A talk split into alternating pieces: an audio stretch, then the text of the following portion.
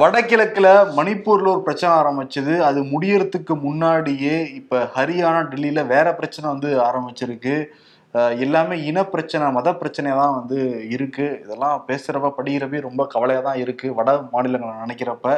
இப்போ இன்னொரு பிரச்சனை வேறு ஆரம்பிச்சிருக்கு. வாரணாசி காசி விஸ்வநாதர் ஆலய பக்கத்தில் இருக்கிற ஞானவாபி மசூதியில் தொல்லியல் துறை ஆய்வு நடத்தியே தீரணும்னு சொல்லிட்டு இந்துத்துவ அமைப்புகள் அந்த மாவட்ட நீதிமன்றத்துக்கு போயிருந்தாங்க. மாவட்ட நீதிமன்றமும் தொல்லியல் துறை ஆய்வு நடத்த அனுமதி கொடுத்துருந்தாங்க. அதை எதிர்த்து உச்சநீதிமன்றத்துக்கு போயிருந்தாங்க இஸ்லாமிய அமைப்புகள். உச்சநீதிமன்றம் வந்து தொல்லியல் துறைக்கு அந்த ஆய்வுக்கு தடை விதிச்சவங்க. அஹ், அலகாபாத் நீதிமன்றத்தில் நீங்க போய் விசாரிச்சுக்கோன்னு சொன்னாங்க. இப்போ அலகாபாத் நீதிமன்றத்துல இந்த விசாரணை வந்தது. அங்கேயும் தொல்லியல் துறை ஆய்வு நடத்தலாங்கிறத சொல்லியிருக்காங்க. இப்போ அந்த வாரணாசி பகுதியில ஒரு சின்ன பதற்றம் ஏற்பட்டிருக்குங்கிறது தான் தகவல்.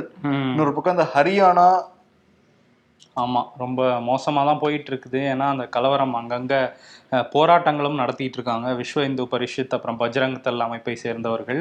அதனால ஹரியானால ஆகஸ்ட் அஞ்சு வரையும் இன்டர்நெட் பேன் எல்லாம் சில ஏரியாக்கள்ல போட்டிருந்தாங்க. இன்னைக்கு ஒரு மூணு மணி நேரம் நாங்க லிஃப்ட் பண்றோம் அந்த பேனுங்கிற மாதிரிலாம் தகவல் வந்தது. மாநில அரசு என்ன சொல்றாங்கன்னா எந்த வதந்தியையும் நம்பாதீங்க பரப்பாதீங்கிறத வேண்டுகோளா வச்சிருக்காங்க. ரொம்ப துணை ராணுவ படையெல்லாம் கூட இறக்கியிருக்காங்க. இதுவரை அந்த ஹரியானா கலவரத்துல ஆறு பேர் வந்து உயிரிழந்திருக்காங்க. பலர் வந்து படுகாயம் அடைஞ்சிருக்காங்க அரசு சொத்துக்கள் பிரைவேட் ப்ராப்பர்ட்டிஸ்னு நிறைய வந்து தாக்கப்பட்டிருக்கு. ஸோ மோசமாக தான் போயிட்டு இருக்கு ஹரியானாவும் காங்கிரஸ் வந்து அதான் சொல்றாங்க இந்த இப்போல்லாம் சட்டம் ஒழுங்கை பத்தி பேச மாட்டாரு. மோடியும் அமித்ஷாவும் பேச மாட்டாங்க. ஏன்னா இது அவங்க ஆள்ற மாநிலம்.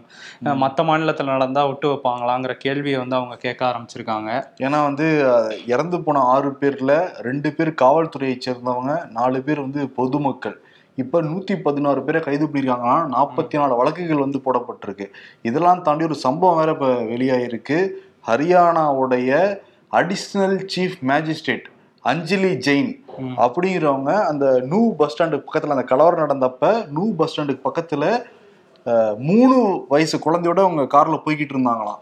அப்ப அவங்களுடைய கார்லயுமே கல் எறியப்பட்டிருக்கு. அவங்க பயந்து போய் பக்கத்துல ஒர்க் ஷாப்புக்கு போய் ஒழிச்சுக்கிட்டாங்களாம் அதற்கு பிறகு நிறைய வழக்கறிஞர்கள் வந்து அவங்களை மீட்டுட்டு போயிருக்காங்க.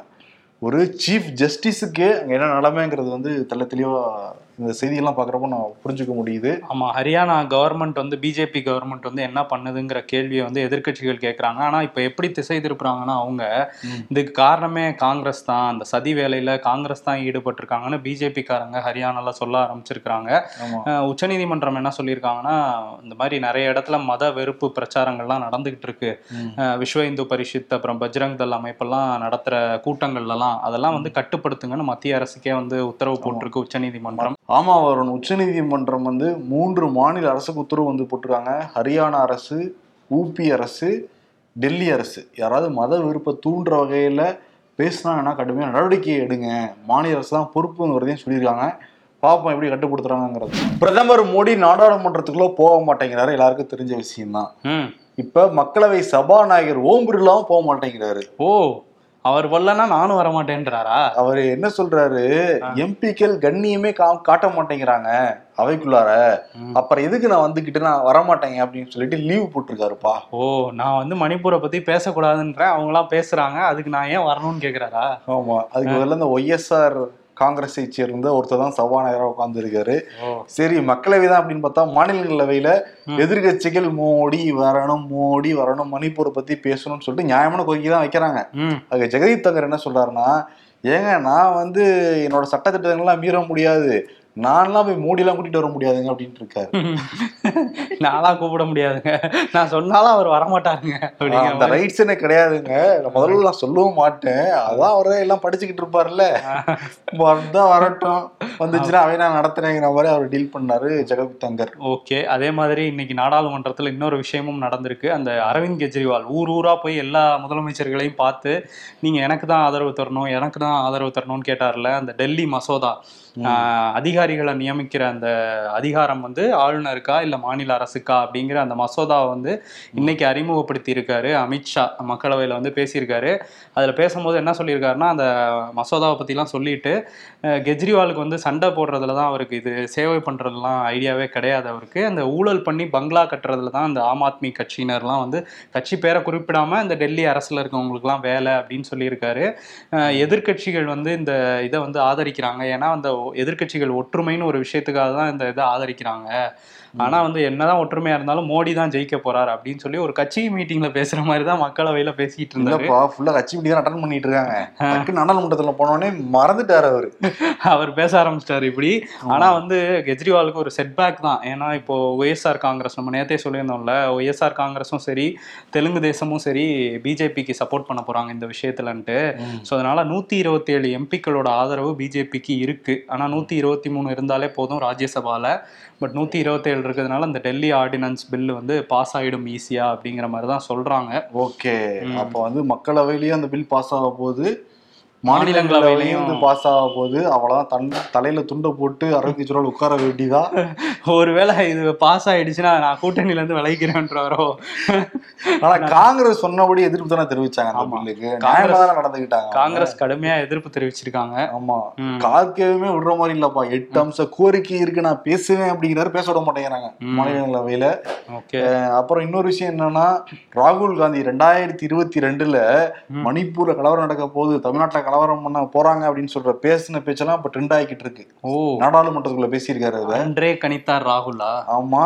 அதே மாதிரி ராகுல் காந்தி மணிப்புல கேட்க முடியாது அப்படின்ட்டு இருக்காரு. மோடிங்கிற பேரை வச்சு அவதூறா பேசினால வழக்கு பாயப்பட்டிருக்கு. இப்போ வந்து நாடாளுமன்றத்திலே போக முடியாது. ஏன்னா எம்பியில இருந்து நீக்கப்பட்டிருக்காருல்ல. ஆமா. இப்போ ஓகே மன்னிப்பு கேட்பீங்களா அவங்க யாரோ அதை மன்னிப்புல கேட்க மாட்டேன் அப்படின்ட்டு இருக்காரு அதே மாதிரி இன்னொரு வழக்கம் இருக்கு. ராஜஸ்தான்ல ரெண்டாயிரத்தி பதினெட்டாம் ஆண்டு அந்த ரஃபேல் ஊழலை பத்தி பேசினாராம். அதுக்கு எதிராக ஒரு வழக்கு அங்க இருக்கிற அந்த லோக்கல் நீதிமன்றத்தில் நடந்துகிட்டு இருக்கு. அதுல நேர்ல ஆஜராகிறதுல இருந்து செப்டம்பர் இருபத்தாறு வரைக்கும் விலக்கு பண்ணி வச்சிருக்காங்க அவரை. ஓகே. So, அடுத்த வழக்கு ரெடியா தான் இருக்கு. ரெடியா இருக்கு. பாப்போம் இந்த வழக்கு முதல்ல எப்படி முடியுது அப்படின்ட்டு. ஏன்னா உச்சநீதிமன்றத்துல இருக்குல்ல இந்த வழக்கு ஆமா. ஓகே. பிரதமர் மோடி நாடாளுமன்றத்துக்கு வந்து தான் பேச மாட்டேங்கிறாரு. ஆனா என்டிஏ கூட்டணி எம்பிக்கள்கிட்ட வந்து பேசிக்கிட்டு இருக்காரு. மொத்தம் பதினோரு பேட்சா பிரிச்சு வச்சிருக்காங்களாம். முதல் கட்டமாக ரெண்டு பேட்ச் எம்பிக்களை மீட் பண்ணி வந்து பேசியிருக்காரு. ஊபி எம்பி இந்த ஜார்க்கண்ட் எம்பி நாற்பத்தஞ்சு பேர் மீட் பண்ணியிருக்காரு நேற்று ஓஹோ.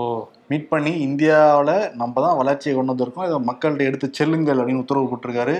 எல்லாரும் ஜெய் பஜ்ரங் பலின்னு சொல்லிட்டு கிளம்பி போயிருக்காங்க. ஜெய் பஜ்ரங் பலினாங்களா ஜெய் மோடின்னு சொல்றாங்க இல்ல அவரு அதான் விருப்பப்படுவாப்ல மோடி. ஓகே அதனால எல்லாரையும் பார்த்து பேசிக்கிட்டு இருக்காரு. நான் பண்ணதெல்லாம் கொண்டு போய் சொல்லுங்க மக்கள் கிட்ட அப்படின்னு கூப்பிட்டு வச்சு எல்லாருக்கும் சொல்லியிருக்காரு. ஆனா இன்னொரு விஷயம் ரெண்டாயிரத்தி பத்தொன்பது நாடாளுமன்ற தேர்தல் இருக்குல்ல அதுல வந்து பாஜக முறைகேடு பண்ணி தான் ஆட்சிக்கு வந்திருக்காங்க அப்படின்னு ஒரு ரிசர்ச் பேப்பர் வெளியாகிருக்கு இதை யார் பண்ணியிருக்கா அப்படின்னா அசோகா யூனிவர்சிட்டியோட எக்கனாமிக் ப்ரொஃபசர் சப்யசாச்சி தாஸ் அப்படிங்கிறவர் தான் பண்ணியிருக்காரு. இந்த ரிசர்ச் பேப்பர் என்ன தலைப்புல பண்ணியிருக்காருன்னா மிகப்பெரிய ஜனநாயக நாட்டில் ஜனநாயக பின்னடைவு அப்படிங்கிற மாதிரி ஒரு தலைப்புல வந்து பண்ணியிருக்காரு. இதுல என்ன சொல்றாங்க அப்படின்னா இஸ்லாமியர்களோட வாக்குரிமையை வந்து பாதிச்சிருக்காங்க. அந்த அதுவும் ஒரு முறைகேடா பண்ணியிருக்காங்க தேர்தல்ல.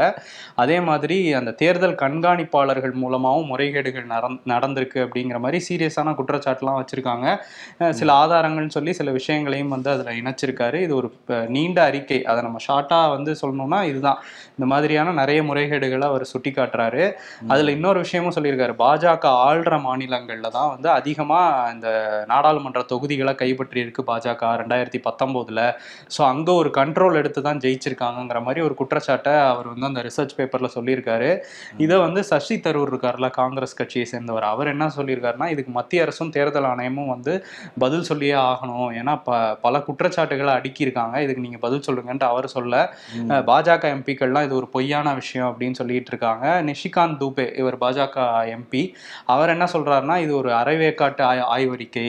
இதெல்லாம் வந்து அந்த அசோகா யூனிவர்சிட்டி வந்து விளக்கம் சொல்லணும். எப்படி இதெல்லாம் பண்றீங்க அப்படின்ட்டு அவர் வந்து கேள்வி கேட்டிருக்காரு. அசோகா யூனிவர்சிட்டி என்ன சொல்லியிருக்காங்கன்னா எங்க இதுல படிக்கிற மாணவர்கள் வேலை பார்க்குறவங்கலாம் வந்து இந்த மாதிரி பண்றோம்னு கேட்கும்போது நாங்க ஊக்கப்படுத்துற வகையில் அப்ரூவ் பண்ணிடுவோம் அதுக்கப்புறம் அவங்க அது தனிப்பட்ட முறையில தான் பண்றாங்கங்கிற மாதிரி அவங்க கொஞ்சம் கலந்துக்கிட்டு இருக்காங்க. யூனிவர்சிட்டி அப்ப எங்களுக்கு சம்மந்தம் இல்லப்பா. ஸ்டூடெண்ட் தான்ப்பான்னு சொல்லிட்டு மாட்டி விட்டுருக்காங்க. ஆமா. ஓகே. Okay. ஆனா வந்து என்னன்னா ம். நேர்மையா தேர்தல் நடத்தி முடிச்சிருக்காங்க. எங்க? கர்நாடகாலயா? ரெண்டாயிரத்தி பத்தொன்பதுலப்பா பத்தொன்பது மோடியே தானே சொன்னார் எல்லாரும் தானே வந்து சொன்னாங்க. ஆமா ஆமா அது அவங்க சொல்லியிருக்காங்க. இனிமே அந்த பதில் சொன்னாலும் அந்த பதில் சொல்லுவாங்க. ஆமா. ஓபிஎஸ் ஆதரவாளர் பெங்களூர் புகழேந்தி இருக்காருல்ல அவர் இன்னொரு பிரஸ் மீட்டுக்கு வந்திருக்காரு. ஆனா இந்த வாட்டி காதுல பூவெல்லாம் வைக்கல. அந்த தான் இருந்துச்சு எனக்கு. வைக்கல. வைக்காம என்ன சொல்லியிருக்காருன்னா அந்த ஆகஸ்ட் ஒண்ணாம் தேதி நாங்க மாபெரும் போராட்டம் நடத்தணும். கொடநாடை வந்து சீக்கிரம் விசாரிக்கணும் அந்த வழக்குன்னு சொல்லிட்டு அது வெ- வெற்றியா மாறி இருக்கு. எல்லா இடத்துலயும் கூட்டத்தை வந்து நாங்க கூட்டிட்டோம். இப்போ நான் எதுக்கு வந்திருக்கேன்னா சில பேர் பொய் சொல்லிட்டு தெரியுறாங்க அப்படின்னு சொல்லிட்டு முன்னாள் அமைச்சர்களை பத்தி பேசுறாரு. முன்னாள் அமைச்சர் ஜெயக்குமார் வந்து அவர் ஒருமையில பேசுறாரு லூசுன்னு திட்டுறாரு அந்த மாதிரிலாம் பண்றாரு. அதுல என்ன சொல்ல வர்றாருன்னா அந்த பங்களா வந்து ஜெயக்குமார் என்ன சொல்றாருன்னா பங்களா வந்து அம்மாவோடதே இல்ல. அது ஏதோ தனியார் பங்களாங்கிற மாதிரி சொல்லிட்டு போயிருக்காரு. ஆனா அஃபிடவிட்ல பாருங்க ரெண்டாயிரத்தி பதினாறு அஃபிடவிட்டை நான் கையில வச்சிருக்கேன். இதுல பாருங்க அம்மாவே குறிப்பிட்டிருக்காங்க. அப்ப ஏன் இப்படி சொல்றாரு அவரு அப்படிங்கிற கேள்வியை கேட்கிறாரு. அப்புறம் உளர்றாங்க அந்த அமைச்சர்கள்லாம். எங்களை பார்த்து திமுக முன்னாடியே சிரிப்பாங்க. எல்லாரும் மேடையில ஏறினா உளறிட்டு இருக்காங்க. இந்த அம்மா எப்படி அதனாலதான் இவங்களை பேச விடலையோ அப்படிங்கிற மாதிரிலாம் என்கிட்ட கேட்பாங்கலாம் சொல்லிட்டு சில எக்ஸாம்பிள்லாம் வேற கொடுக்குறாரு அதுக்கு. இவர் பேசினார்ல திண்டுக்கல் சீனிவாசன். பொய் பேசும் பொருளாளர் திண்டுக்கல் சீனிவாசன் வந்து ஸ்டாலினை முதல்வராக்கும்னு சொல்றாரு. அதே மாதிரி வந்து இவர் அமைச்சர் முன்னாள் அமைச்சர் உதயகுமார் வந்து என்ன பேசிட்டு இருக்காருன்னா அமித்ஷா மேடையில வச்சுட்டு மூன்றாவது முறையாக மோடியை வந்து முதல்வராக்குவோம் அப்படின்னு பேசிட்டு இருக்காரு. அவர் வந்து ஒரு எடப்பாடி முதல்வராக்கும்னு சொல்லி சொல்லி பழக்கம் ஆயிடுச்சா? அதனால மோடியை போட்டாரு முன்னாடி. போட்டாரு. ஆனா அதுல அவர் இன்னொன்னு கோர்த்து விடுறாரு. இவர் வந்து உதயகுமார் வந்து ஏதோ ரிசல்ட்டை முன்னாடியே தெரிஞ்சுக்கிட்டு சொல்றாரோ என்னமோ தெரியல. அவர் பிரதமரா இல்லாம முதல்வரா போயிடுவாருன்னு சொல்றாரு போலன்ட்டு கோர்த்து வேற விடுறாரு. கூப்பிடல ஓபிஎஸ் அந்த ஃபங்க்ஷனுக்கு அதனால காண்ட்ல இருக்காங்க போல. ஆமா. இன்னொன்னு டிடிவி இருக்காருல்ல அவர் இன்னைக்கு வந்து என்ன சொல்லியிருக்காருன்னா நாங்கள் காங்க எங்க கூட்டணி வந்து காங்கிரசுடனும் இருக்கலாம் பிஜேபியுடனும் இருக்கலாம். நாங்கள் சிலரிடம் பேசுகிறோம் சிலர் எங்களிடம் பேசுகிறார்கள் அப்படிங்கிறாரு. ஆனா தேமுதிக கூடவும் இருக்கலாம். ஏன்னா தேமுதிக இதே ரூட்டு தான் எடுத்தாங்க ரெண்டாயிரத்தி பத்தொன்பதுல ரெண்டு பேர்ட்டையும் பேசினாங்கல்ல. தெய்வ மச்சான் வந்து இங்க போய்கிட்டு இருந்தாரு. எங்க? காங்கிரஸ் கூட. அண்ணி வந்து இங்க போய்கிட்டு இருந்தாங்க. ரெண்டு பேரும் வந்து பிஜேபி கிட்ட. டீல் பேசிட்டு இருந்தாங்க. அதே ரூட் தான் டிடிவி எடுக்க போறாரா? ஆனா கடைசியில எங்க வந்தாங்க? தேமுதிக. அமமுக கிட்ட தானே வந்தாங்க. அது மாதிரிதான் இப்ப நடக்கும் போல இவங்க போறவங்க. இன்னொரு விஷயம் என்னன்னா செல்லூராஜனுக்கு வந்து அண்ணாமலை எல்லாம் எங்களுக்கு ஜஸ்ட் லைக் தட் எங்களுக்கு வந்து மோடிஜி அமித்ஷாஜி நட்டாஜி தான் எல்லாம் அப்படின்ட்டு இருக்காங்க. ஓ நட்டாஜி அம்மா தான் எல்லான்ட்டு இருந்தாங்க. இப்போ வந்து அமித்ஷாஜி தான்றாங்க ஜீஸ் தான் எல்லாம் அப்படிங்கிறாங்க. அண்ணாமலை ஜஸ்ட் லைக் தான் டீல் பண்றாங்க. அதிமுகவுடைய முன்னாள் அமைச்சர்கள். இன்னொரு பக்கம் வந்து அண்ணாமலை அந்த யாத்திரை போறப்ப பாத்தீங்களா தமிழ்நாட்டுடைய கடன் எவ்வளவு அதிகமாயிருக்கு.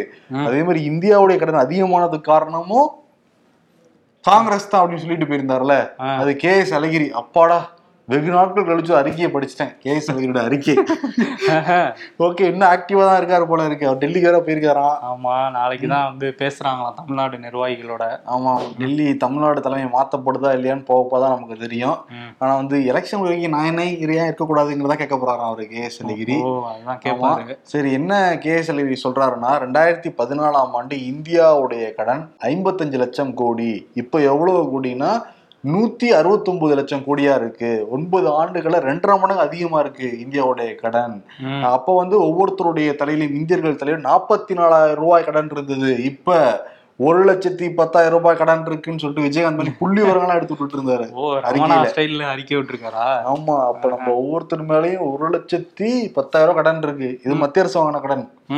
மாநில அரசு வாங்கின கடன் ஏழு லட்சம் கோடி. அதையும் நம்ம ஏழு கோடி பேருக்கு பிரிச்சு பார்த்தோம்னா அது ஒரு அமௌண்ட் வரும். ஆக மொத்தத்துல யாருமே கடனாளியாக யாருமே வாங்காம இருக்க. முடியாது இல்ல. எல்லார் தலையிலயும் கடன் இருக்கு. அதான் சொல்ல வந்தேன். நம்ம தலையெழுத்து. தமிழ்நாட்டின் அந்த கன்னியாகுமரி பகுதியைச் சேர்ந்த டெலாஸ் ஃப்ளோரா அப்படிங்கிறவங்க வந்து இந்திய ராணுவத்தோட மேஜர் ஜெனரலாக வந்து தேர்வு செய்யப்பட்டிருக்கிறார். அவங்களுக்கு வந்து அவங்கள பற்றின அந்த பதிவை வந்து இந்தியன் ஆர்மியோட நார்த்தன் கமாண்டோட அந்த அஃபிஷியல் ட்விட்டர் பேஜில் போட்டிருந்தாங்க. அதை ரீட்வீட் பண்ணி தமிழ்நாடு முதலமைச்சர் ஸ்டாலின் வந்து அவங்களுக்கு வாழ்த்து தெரிவிச்சிருந்தாரு. நம்ம தமிழ்நாட்டுல இருந்து முதன்முறையாக ஒருத்தவங்க மேஜர் ஜெனரல்ங்கிற உயர்ந்த பதவிக்கு போகிறாங்க ஸோ அதுக்கு வாழ்த்துக்கள்ங்கிற மாதிரி அவர் ஒரு பதிவு போட்டிருந்தாரு. அந்த பதிவு போட்டதுக்கு அப்புறம் அந்த நார்த்தன் கமாண்ட் வந்து அந்த ட்வீட்டை டெலீட் பண்ணிட்டாங்க. அவங்க போட்ட ட்வீட்டை உடனே திமுக உடன்பிறப்புகள்லாம் கொந்தளிக்க ஆரம்பிச்சிட்டாங்க. ஏன் இப்படி பண்றீங்க? தேசிய அளவுல ஒரு தெரிஞ்சிருவாருன்ட்டு தானே இப்படி பண்றீங்கன்ட்டு அவங்க கொந்தளிச்சிட்டு இருந்தாங்க. கனிமொழி எம்பி அவங்க வந்து கேள்வி எழுப்பியிருந்தாங்க. அவங்க எங்க மாநிலத்துல ஒருத்தருக்கு முதல்வர் இது சொல்றாரு. இதை நீக்கினதன் பின்னணி என்னங்கிற மாதிரி அவங்க கேட்டிருந்தாங்க. இப்போ வந்து ராணுவத்துல இருந்து ஒரு விளக்கம் விளக்கம் சொல்லியிருக்காங்க. என்ன சொல்றாங்க அப்படின்னா நாங்க வந்து அந்த நார்த்தன் கமாண்ட் வந்து அஹ், ராணுவத்தோட ஹெட் குவார்ட்டர்ஸ் சொல்றதுக்கு முன்னாடி அவங்களே சொல்லிட்டாங்க. அதனால தான் அந்த இதை டெலீட் பண்ணிட்டோம். ஹெட் குவார்ட்டர்ஸில் வந்து அஃபிஷியலாக நாங்கள் போடுவோங்கிற மாதிரி அவங்க ஒரு விளக்கம் சொல்லியிருக்காங்க. பட் ஆனால் இது உங்க ஒரு அரசியலா வந்து போய்கிட்டு இருக்குது. போட்டதை வச்சு. கடைசியில தேசிய பிரச்சனை வரைக்கும் ஆயிருக்கு பாரு. ஆமா. அந்த மாதிரி வந்து போய்கிட்டு அது இருக்குது. ஒரு வாழ்த்து செய்தி தான். எப்படி அரசியலா மாறுங்கிறத பார்க்க முடியுது. ஆமா. அதே மாதிரி சீமான். பேசுறது நேத்து ஒண்ணு பேசினாரு இன்னைக்கு அண்ணன் வேற ஒண்ணு பேசியிருக்காரு. ஆமா. இன்னைக்கு என்ன சொல்றாருன்னா நான் வந்து அநீதிக்கு துணை போறவங்கள தான் சாத்தானின் குழந்தைகள்ங்கிற மாதிரி சொல்றேன். அதுவுமே வந்து சாத்தானின் குழந்தைகள்லாம் சொல்லல குழந்தைகளா மாறிக்கிட்டு வரீங்கங்கிற மாதிரி தான் சொல்லியிருக்கேன். ஏன்னா வந்து அநீதிக்கு அநீதியை பார்த்துட்டு அமைதியா இருக்கவங்கள வந்து சாத்தானின் நண்பர்னு குரான் சொல்லுது. சாத்தானின் குழந்தைகள்னு பைபிள் சொல்லுது. அதைத்தான் நானும் சொல்லியிருக்கேன் அப்படின்னு சொல்லியிருக்காரு. அப்புறம் என்ன சொல்றாருன்னா நம்ம தமிழ் தேசியத்தோட பிள்ளைகளை வந்து யாராவது சிறுபான்மையினர்னு சொன்னா நான் செருப்பால் அடிப்பேன். அப்படிங்கிறத ப்ரெஸ் மீட்டில் சொல்லியிருக்காரு. ஏன்னா இனத்தின் அஹ், ரீதியா அதாவது மதம் வந்து மாறிக்கலாம். ஆனா இனமோ மொழியோ நம்ம மாத்திக்க முடியாது. அதனால அதை வச்செல்லாம் சிறுபான்மையினர் பெரும்பான்மையினர்லாம் பிரிக்கக்கூடாது. இப்போ இளையராஜா வந்து பெரும்பான்மையினர் அப்படின்னா இஸ்லாம் மதத்துக்கு மாறினா அவரோட மகன் யுவன் சங்கர் ராஜா சிறுபான்மையினரா? அப்படின்லாம் கேள்வி கேட்டு ஒரு மாதிரி குழப்பி அண்ணன் வந்து நேத்து பேசின பேச்சுக்கு பயங்கரமா பேக் ஃபயர் ஆயிருக்கு அதனால அண்ணன் வந்து அப்படியே பூசி மொழிகி இன்னைக்கு வந்து ட்ரை பண்ணிட்டு இருக்காரு. ஆனா அவர் ஆனா சோசியல் மீடியால எல்லாருமே சிரிச்சுக்கிட்டு இருக்காங்க. ம் ஆமா. ஆனா அவர் சொல்ல வர்றது என்னன்னா கிறிஸ்தவர்களும் இஸ்லாமியர்களும் சிறுபான்மையினர்கள் இல்ல அப்படிங்கிற டோன்ல தான் பேசியிருக்காரு. எதை வச்சு அப்படி சொல்றாருங்கிறது தெரியல. இப்ப நாளைக்கு கேட்டு நாளைக்கு போய் கேள வேற ஒண்ணு பேசுவாப்ல அண்ணா. ம். ஆமா. வந்து. இன்னைக்கு வந்து விட்டா கொந்தளிக்கிறாரு. செருப்பால் அடிப்பேன்னா பேச எந்த வகையில இந்த மாதிரி திமுக தாழ்ந்து பேசுறாங்க? திமுக ல இருந்து என்ன சொல்லிட்டு இருக்காங்கன்னா அண்ணன் வந்து சீமான் வந்து பிஜேபியோட பி டீம் அதனாலதான் அந்த இந்துத்துவா மாதிரி பேசிட்டு அப்படிங்கிறது. மணிப்பூருக்கு ஒரு கல மணிப்பூர் கலவரத்தை பத்தி ஒரு மீட்டிங் போடுறாரு. அதை யாரை எதிர்த்து பேசணும்? பிஜேபி தானே பேசணும். ஆனா டிஎம்கே எதிர்த்து பேசிக்கிட்டு இருக்காங்க காங்கிரஸையும் டிஎம்கே எதிர்த்து அவர் மட்டும் இல்ல அந்த மேடையில பேசின எல்லாருமே அதிகமா அதை தான் பேசியிருந்தாங்க. சோ அதனால திமுக வந்து அவரை வந்து பிஜேபியோட பி டீம்னு கூப்பிட ஆரம்பிச்சிருக்கிறாங்க. சரி நீங்க வேற ஏதாவது மீட்டிங் போட்டு போட்டிருந்தா கூட பேசினா கூட நியாயமா இருக்கும். மணிப்பூர் கல கலவரத்தை கண்டனம்னு சொல்லிட்டு திமுக திட்டின எந்த வகையில அது? அங்கதான் ஆரம்பிச்சாரு இந்த சாத்தானின் பிள்ளைகள்னு. இப்ப மூணு நாலு நாளா அதே தான் ஓடிக்கிட்டு இருக்குது. இன்னொரு விஷயம் மூன்று நாட்களாக செந்தில் பாலாஜியை சுத்தி அமலாக்கத்துறை ரைடு நடந்துகிட்டு இருக்கு. நேத்து செந்தில் பாலாஜி உதவியாளர் வீட்டுல ரைடு அடுத்து பதினெட்டு மணி நேரம் நடந்து முடிஞ்சு இப்போ டாக்குமெண்ட் எடுத்தாங்க. இன்னைக்கு காலையில அந்த கோவையில டாஸ்மாக் மேலாளர் வீடு அதுக்கப்புறம் கரூர்ல குட்டி சங்கர்னு சொல்றாங்க இவரை. கரூர்ல சங்கர் ஆனந்த். அவர் வந்து அவர் பெரிய சங்கர்? அவர் பெரிய சங்கர். கரூர்ல ஒரு பெத்தகை. அவரு தான் முதல்ல ரைட்லாம் பண்ணாங்க. அப்படி நூல் பிடிச்சு நூல் பிடிச்சு வந்தா குட்டி சங்கர் வரைக்கும் வராரு. இவர் யாருன்னா அந்த கோவை பொறுப்பாளராம். ஆஹா. கோவையில நிறைய இன்ஜெக்ஷன்லாம் கொடுத்து செயல்படுறதுக்கு ஆள் தேவையில்ல செந்தில் பாலாஜி சொல்றதுக்கு. அதை வந்து செயல்படுத்திட்டு தான் அந்த குட்டி ஆனந்த். இன்னைக்கு குட்டி ஆனந்த் வீட்டுக்கு அமலாக்க சங்கர். குட்டி சங்கர். நிறைய பேர் குட்டி ஆனந்த் ஆயிடுச்சு. சரி ஆமா. குட்டி சங்கர் வந்து வீட்டுல இல்ல. அதனால கதவை உடைத்து கொண்டு அமலாக்கத்துறை உள்ள போய் ரைடு நடத்திக்கிட்டு இருக்காங்க. ஓகே. அதான் நேத்து நீங்க சொன்ன மாதிரி அந்த வேடச்சந்தூர் ஒன்றிய செயலாளர் சுவாமிநாதன் அவர் வீட்டுல நிறைய டாக்குமெண்ட்ஸ் எல்லாம் எடுத்திருக்காங்களாம். சோ செந்தில் பாலாஜிட்ட நிறைய கேள்விகள் கேட்க வேற தயாராகிட்டு இருக்கான் அமலாக்கத்துறை. ஆமா. அதெல்லாம் நம்ம வெயிட் பண்ணி பார்க்கணும். ஏன்னா உச்சநீதிமன்றமும் டைரக்ஷன் கொடுத்தாச்சு. அமலாக்கத்துறை விசாரிக்கிறதுக்கு எல்லா முகாந்திரமும் இருக்கு. அப்படிங்கிற மாதிரி செந்தில் பாலாஜியை விசாரிக்கலாம் அப்படின்னு சொல்லிட்டு அவங்களும் வந்து கிரீன் டிக் கொடுத்ததுனால ஓகே அந்த கேஸ் முடியும் போது எப்படி காவல் எடுக்க போறாங்கிறதெல்லாம் பார்க்கலாம். ஆனா செந்தில் பாலாஜி என்ன நினைப்பா எனக்குன்னே வருவீங்களா? இன்னும் எவ்வளவு அமைச்சர்கள் இருக்காங்க தமிழ்நாட்டுல? ஆமா கொஞ்ச தூரம் கொஞ்ச நேரம் அந்த பொன்முடி வீட்டுக்கு போயிட்டு திரும்ப இங்கே வந்துட்டீங்களேங்கிற மாதிரி அவர் நினைச்சிட்டு இருப்பாரு. இன்னொரு விஷயம் தமிழ்நாடுல நடக்க போகுது. இன்னைக்குல இருந்து தொடங்குது ஹாக்கி. ஆசிய ஏசியன் சாம்பியன்ஷிப் அந்த ஹாக்கி போட்டி வந்து தொடங்குது. இதுல வந்து இந்தியா பாகிஸ்தான் அஹ், தென் கொரியா சீனா ஜப்பான் அப்படின்னு இந்த ஏசியன் கண்ட்ரீஸ்லாம் கலந்துக்கிறாங்க. ஸோ இன்னைக்கு சாயந்தரம் வந்து அது தொடங்குது. ஆமா. இங்க கோலாகலமா நடக்க போகுது. அதேதான் வந்து இன்னைக்கு அந்த பாகிஸ்தான் வீரர்லாம் வந்தாங்க. அதுக்கு தமிழ்நாடு அரசு அவங்களுக்கு எல்லாம் மாலையெல்லாம் போட்டு வரவேற்றாங்க. அதெல்லாம் நிறைய எடுத்து போட்டுட்டு இருந்தாங்க விளையாட்டு வீரர்களா விளையாட்டு வீரர்களா பார்த்து வரவேற்கிற எந்த தவறுமே கிடையாது. கண்டிப்பா அதுல கூட சில பேர்லாம் நுழையறாங்கப்பா. கமெண்ட் போட்டுட்டு இருக்காங்களா.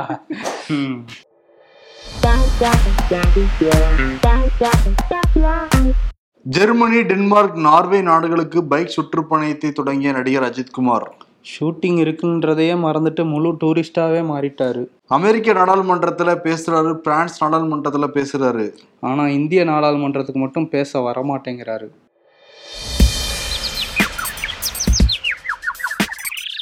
மக்களுடன் அதிக நேரம் செலவிடுங்கள். எம்பிக்களுக்கு பிரதமர் மோடி அறிவுரை. கருப்பன் குசும்புக்காரன் நான் வராத மக்களவைக்கு யாரும் வராதிங்கன்றான். அதிமுக ஃபைல்ஸ் எப்போது வெளியிடப்படும் என்பது தொடர்பாக வருங்காலத்தில் பேசுவோம் அண்ணாமலை. அதை பேசினா கூட்டணிக்கு போதாத காலம் ஆயிடுமே. கூட்டாணிக்கா? கூட்டணி. கூட்டணிக்கு. அரசியல்ல இதெல்லாம் சாதாரணமாப்பா. கைப்புள்ள வடிவேல் இருக்காருல்ல ம். அவர் வந்து பட்டடத்திலேயே பட்டுக்கிட்டு இருக்கும் அவருக்கு. கால்லே.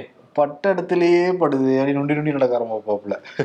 அந்த மாதிரி செந்தில் பாலாஜிக்கு பயங்கரமா சுத்து போட்டிருக்காங்க அமலாக்கத்துறை இப்ப. அதனால அவரும் பட்டடத்திலேயே படுது என் வீடு என் தம்பி வீடு அப்புறம் என் சொந்தக்காரங்க வீடு என் உதவியாளர்கள் வீடு என் ஒண்ணு விட்ட ஒன்றிய செயலாளர் வீடு அப்படின்ட்டு எல்லாரையும் தூக்குறீங்களே. கொஞ்சம் மத்த அமைச்சர்கள் பக்கமும் திருப்புங்க அப்படிங்கிற மைண்ட் செட்ல இருப்பாரு. ஆமா அதாவது ஜெயில வேற இருக்காரு அவரு. இலாக்கா இல்லாத அமைச்சரா தொடர்றாரு. அதான் ஹைலைட் ஆமா. ஏன் தமிழ்நாடு அரசு இப்படி பண்றாங்க? சரி விசாரணை முடிச்சிட்டு வரட்டும். அது வரைக்கும் நீ அமைச்சர் இல்லாம இருங்கன்னு சொல்ல வேண்டியதானே அதை? மக்கள் ஓகேப்பா நியாயமா நடந்துக்கிறப்பாங்க கேட்பாங்கல்ல சம்பளம் மிச்சமாகும்ல. இது உதவியாளர்கள் சம்பளம் போய்கிட்டு இருக்கான். அது அமைச்சரே ஜெயில இருக்காரு அப்புறம் இதுக்கு உதவியாளர்களுக்கு சம்பளம் அவங்களையும் உள்ள அனுப்பி உதவி பண்ண சொல்லலாம்ல அதுதான் ரைட்டு போய்கிட்டு இருக்கு இப்ப வீட்டுக்கு. போயிட்டு இருக்குதா? சரி. அதனால என்னன்னா பட்ட இடத்திலேயே படுதேங்கிற விருதை செந்தில் பாலாஜிக்கு கொடுத்துட்டு விடைபெறுகிறோம். நன்றி வணக்கம். நன்றி.